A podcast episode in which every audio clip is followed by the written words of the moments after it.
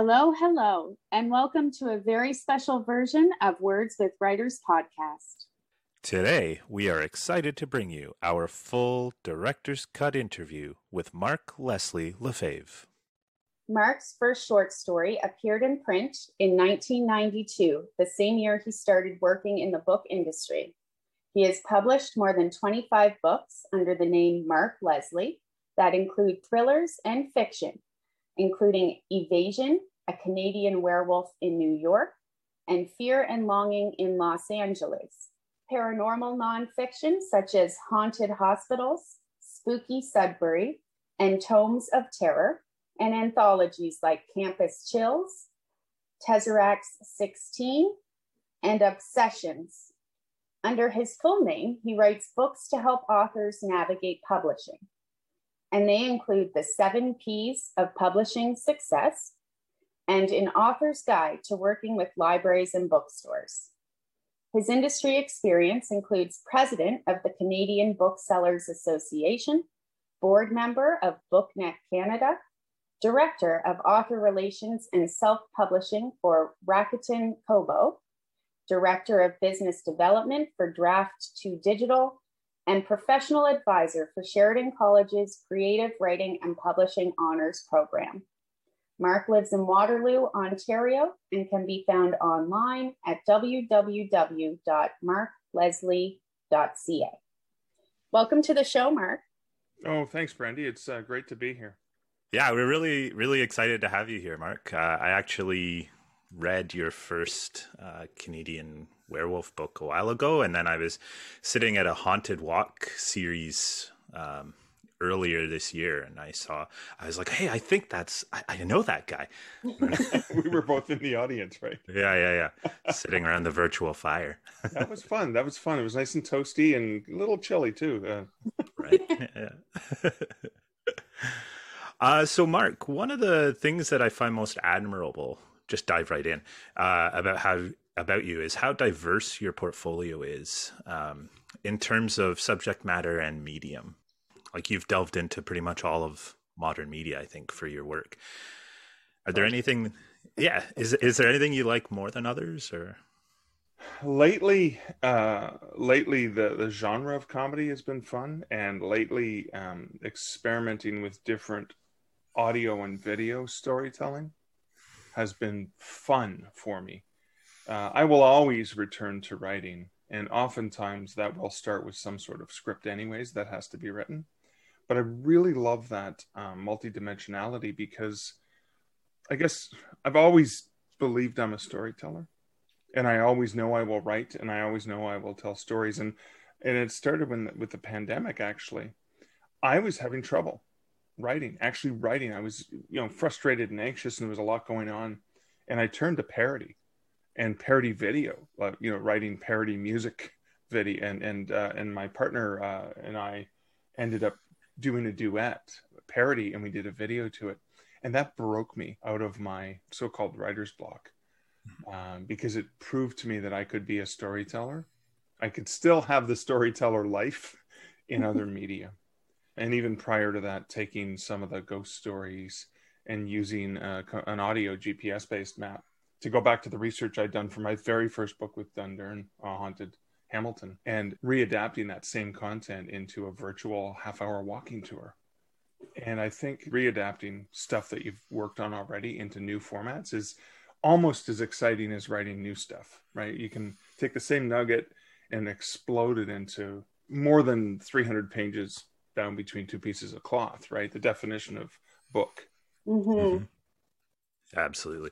I'm. Uh, I just started recording my novel into audiobook format, and I'm I'm quite enjoying that actually. Yeah, and you probably notice that um, so do you do you modify the text on the fly sometimes when you're recording? Because in like sometimes yeah. when you do a reading, you go, "Yeah, I'm just going to tweak that here because for perf-. and it's why you know movies are different than the book because it's a different format. You have to adapt. Mm-hmm. It has to be unique to that. And the same thing I think with audio, which probably drives the people at uh, Whispersync mad. But I often apologize in, in the audiobooks that I record myself and say, "Hey, it's my book." Right. This may divert from the text of the original print. And guess what? The print version may look a little bit different than the ebook too. So haha. yeah, I, I, did I did and actually as part of the initial editing process for the book, I read it out loud to myself, but I didn't read it from a storyteller's perspective. I just read the text. And now reading it telling the story, I'm like, hey, it would sound better out loud this way. So but I found when when for the text that I'm reading for when I'm doing the audio, reading it as if I were a storyteller, I find things I didn't find when I was just reading it, even reading it aloud. I often tell people, you know, print it out, read it off the paper. You're going to see things you don't see on the screen. Read it aloud, but then read it aloud as if for a performance, and you'll see it differently too. It's so funny how we uh, we perceive things uh, depending upon the intended uh, outcome. Mm-hmm. That's Absolutely. so, yeah. That's so interesting. I, am such a reader. I don't always think about what it would be in a different context, but you're right. You read a book that later becomes a movie and you watch the movie and it's changed from the book because some of those scenes just aren't going to work on that different medium, right? Yeah, I mean, one of the best examples recently is uh, when uh, Bat Out of Hell was playing on stage in Toronto as a musical. Jim Steinman's music that you know Meatloaf performed, Mm-hmm. On stage, we saw the song "Two Out of Three Ain't Bad," which is a lovely ballad. Well, lovely, but it, it, it it's it's a sentimental sort of uh, ballad. But it was done originally for the for the stage performance as a duet, and you know we're we're familiar with the Meatloaf song where he just sings the song, mm-hmm. but on stage it's a duet, and I went, "Whoa, that was." Now it makes more sense. it was it, so it's it's the same piece of material just just performed differently. And i i kind of love that. Uh, i love that opportunity you get when you when you play with different media. Mm-hmm. you get you know different experiences with just kind of one piece of work. So that's very interesting. So you have a, a something to read for us today correct? Yeah. So this is a, a short story short short story called the shadow men and it was written specifically to be read aloud in front of a campfire. So I thought, uh, nice and short. It's a self-contained story, and it was actually derived from a different short story that I wrote that was much longer, and it was like this little aspect that I had in it, and I just wasn't done playing with it. So I wrote it specifically for an anthology uh, to, for that purpose, like campfire ghost stories. So this is the uh, the Shadow Men. I'll never forget the night that changed my life forever. It happened in the woods when I was 10 years old. It was dark, the air was crisp and chilly. Curious little sounds cut through the night small animals rustling in the nearby bushes, the haunting call of a loon on the lake, leaves whispering in the breeze. And the air was charged with the smell of the still burning campfire embers of a recently doused campfire. It was a night, in fact, not all that different than tonight. I was sleeping in a four man tent with my parents and younger brother and woke up with an overwhelming urge to pee. I crawled out of my sleeping bag, careful not to wake anyone else, slipped outside the tent, and headed down the moonlit path to where I remembered the outhouse was. Before I took more than a dozen steps, I heard a noise behind me the crack of a branch breaking underfoot. With my hairs standing on edge, I managed not to let out a yelp as I turned. There on the path, not three steps behind me, stood my little brother look on his cute button nosed face like I'd just caught him sneaking a treat from the cookie jar. Jimmy, I whispered, what are you doing? He stood with his right leg partially crossing over the left. Need to pee, he said, shifting his weight from foot to foot. Geez, Jimmy, if you had to go that bad, why'd you wait so long? Because, he said, his six year old eyes widened bright in the reflected moonlight, the shadow man might get me. I felt a shiver run down my spine, despite the fact that I knew the shadow men were something my father had conjured up that evening around the campfire. They were the boogeymen of the New Hampshire wilderness that hid behind trees and lurked in the shadows. Their sole purpose was to trick little boys down the wrong path in the woods, deeper and deeper into the forest and far away from the safety of their parents. Even at 10, I knew my father told the story to use for fun and perhaps partially to keep us from wandering far from them, you know. But when Jimmy said that, I still felt a chill. The shadow men aren't real, Jimmy. R2, listen. At just that moment, the haunting call of a loon echoed through the forest, delivering a deep shiver up the base of my spine. That's just a loon, I said. but the chill wouldn't go away. No, listen, Charlie, it's a little boy, one that the Shadow Man tricked. He's warning us. Frustrated with my brother and uh, okay, a little frightened, I just wanted it to end. I didn't want to hear anymore. So I thought I'd throw a good scare into him. I turned and ran down the path. Jimmy, I called out, behind you. The shadow men are behind you. He let out a cry, wait! Able to see the path clearly in the moonlight, I ran fast, took a sharp turn, and ducked down behind a low bush. Jimmy ran past me, still calling ahead on the trail for me to stop, panic rising in his voice as he seemed to think I'd already gotten far ahead of him. I had to put my hands in my mouth to suppress a laugh, but I stayed silent that way, listening to the padding of his footfalls on the packed earth path and his calls for me to wait for him receding into the darkness. His last cry was drowned out by the shrill call of a loon in the distance, and I never saw him again. But I hear him all the time. Now, every time I'm out in the wilderness, out camping, I can hear my little brother's voice. Somewhere masked within the sad, mournful, unearthly, half laughing, half wailing cry of a loon, I can hear my little brother warning me that the shadow men are near. Just listen and tell me what you hear. And ideally, if you read that in front of a campfire in, you know, northern Ontario or in New England, maybe just at the right time a loon will call and freak the hell out of everyone. well, I'm not around a campfire right now, but when you said, and I never saw him again, I went, what? yeah. Wow, that was great. Thank you. I, I, I think that shiver and chill is something probably everyone who's gone camping has experienced when they mm-hmm. they're like, I really don't want to pee right now. It's too dark. I gotta go. Yeah. Anybody I mean, who camp or knows that feeling of putting it in. Sorry. Oh, sorry, Brandy. I cut you off there. you go ahead. I was just gonna say, uh, when I tell ghost stories in person, I, uh, you know, you can read the people's faces, and then you you, you play into them as you're as you're telling the story. But that's one of the ones where if you have someone planted just outside, and then they let out a shriek, just as you say, just listen, and then ah! like that's the kind of jump scare that really makes it that much more memorable for people. Although if anybody's sitting there holding it in, they're going to be themselves. Yeah, don't need to pee anymore. Thank you. oh, that's great. Absolutely. Uh, so, Mark, you're that was an awesome story. Thank you. Thank you. Yeah. Um, I just wanted to to touch briefly. So, you're very passionate about self publishing and print on demand as as options. Um, can you tell us anything about your successes and challenges with it? Yeah, so I think the the biggest the biggest thing that I recognize is the value of both traditional publishing and self publishing, and I think if authors only consider one, they're kind of cutting their opportunities in half, so to speak.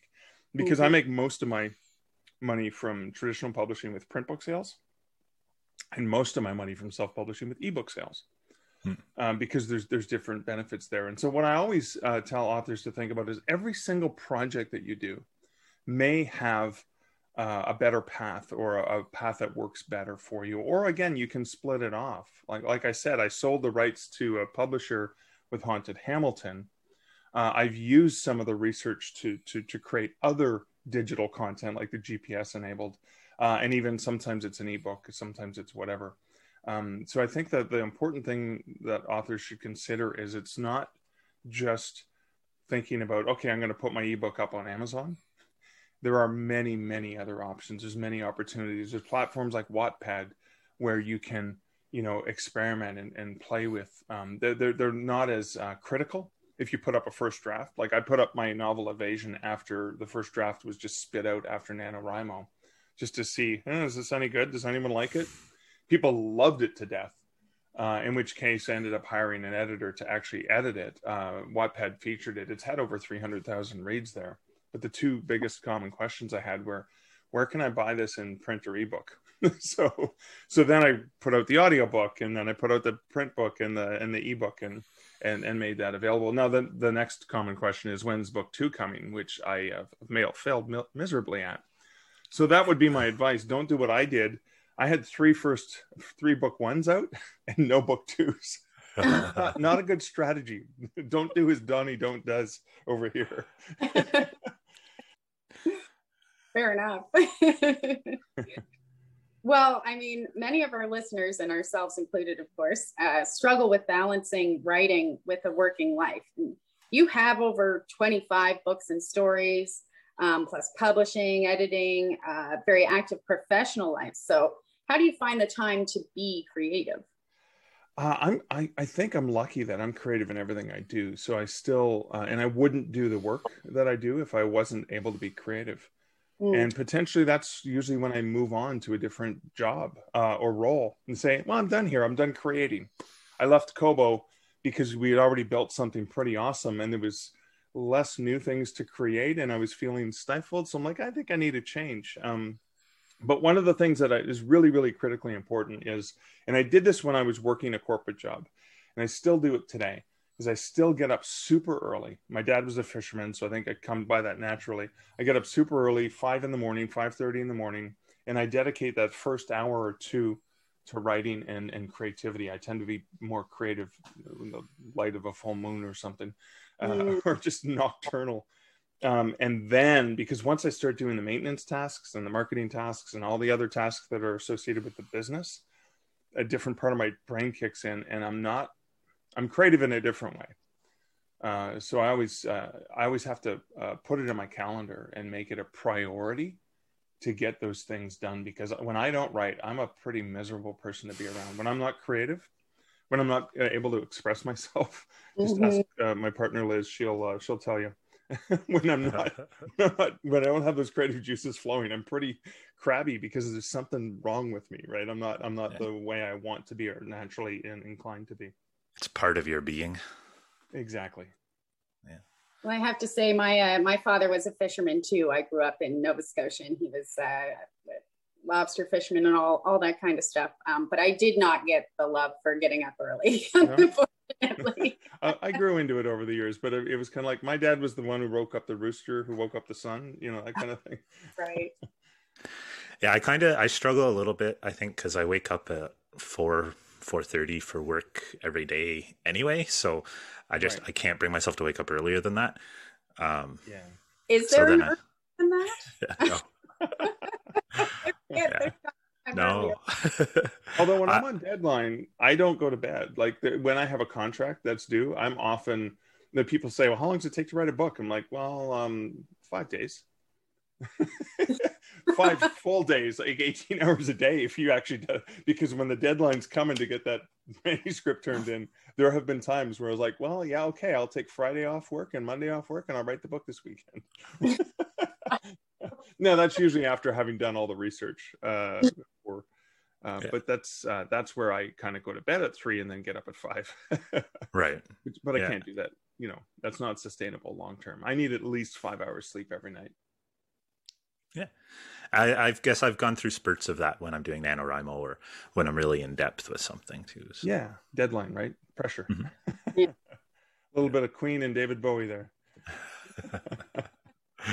exactly. Don't make me. Yeah, I just put an earworm in your head, didn't I? yes, you did. so, one last question. Espresso book machine. Can you please explain that to yeah, us? Yeah, this is a, a beautiful machine that is uh, probably about um, six feet uh, long, maybe three feet wide. And uh, there's only maybe 250 in the world right now. Uh, back in the day, 2008, 2009, I owned the second in Canada and the ninth in the world uh, when I worked at the University of Bookstore at McMaster.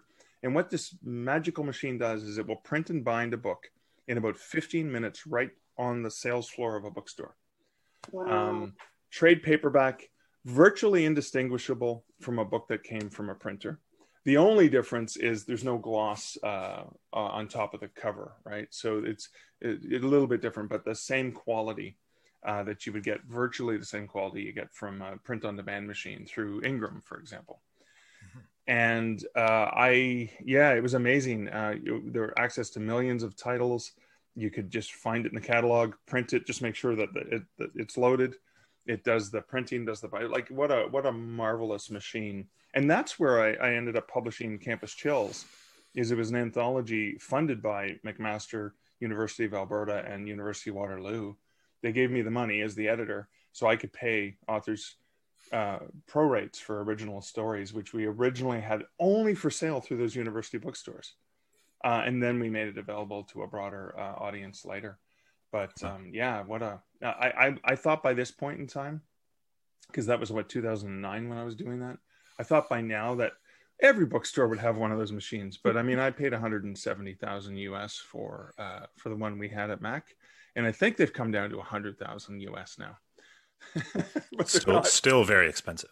yeah, and they're not like a. It's not like a, a vending machine. You put in your money and you get a book, right? it requires an operator who knows what they're doing. I, I, had to I had to be like a, a MacGyver book nerd kind of guy who was constantly rolling up my sleeves and going, "Well, this didn't work. Let's try that and shove this in here." Because right. I mean, again, these were like early prototypes, right? We were we were practically alpha and beta users uh, in back in the back in the day. yeah, that still sounds awesome though. Oh, it was yeah. amazing. Um, amazing. I walked into a bookstore in Manhattan a couple years ago, Shakespeare and Company on the Upper East Side and uh, just the smell of the glue when I walked in, I'm like, yes, they have one. and ironically, the technician who travels from the U.S. all over the place, John, like all over the world to to make, like he was there, and I'm like, John, I haven't seen you in 12 years, or whatever it was. So it was really cool to see him. And then I what I what I loved is I did this in Italy too when I was in Milan. I ordered one of my books that I knew was available in the espresso book machine, so I could say I walked into a bookstore in Milan and I ordered one of my books. Took them 15 minutes to print it, and like, woohoo, this is not cool. so, There's so awesome. cool about that story, including you were in Milan. So we'll have you back for nonfiction. More about that. cool. Awesome. Well, Mark, thank you very much for coming on the show today. Thank you uh, very much. It was great to chat. chat. Yeah, likewise. And uh, look forward to having you back in the future and explore some of your nonfiction work a little more. Excellent.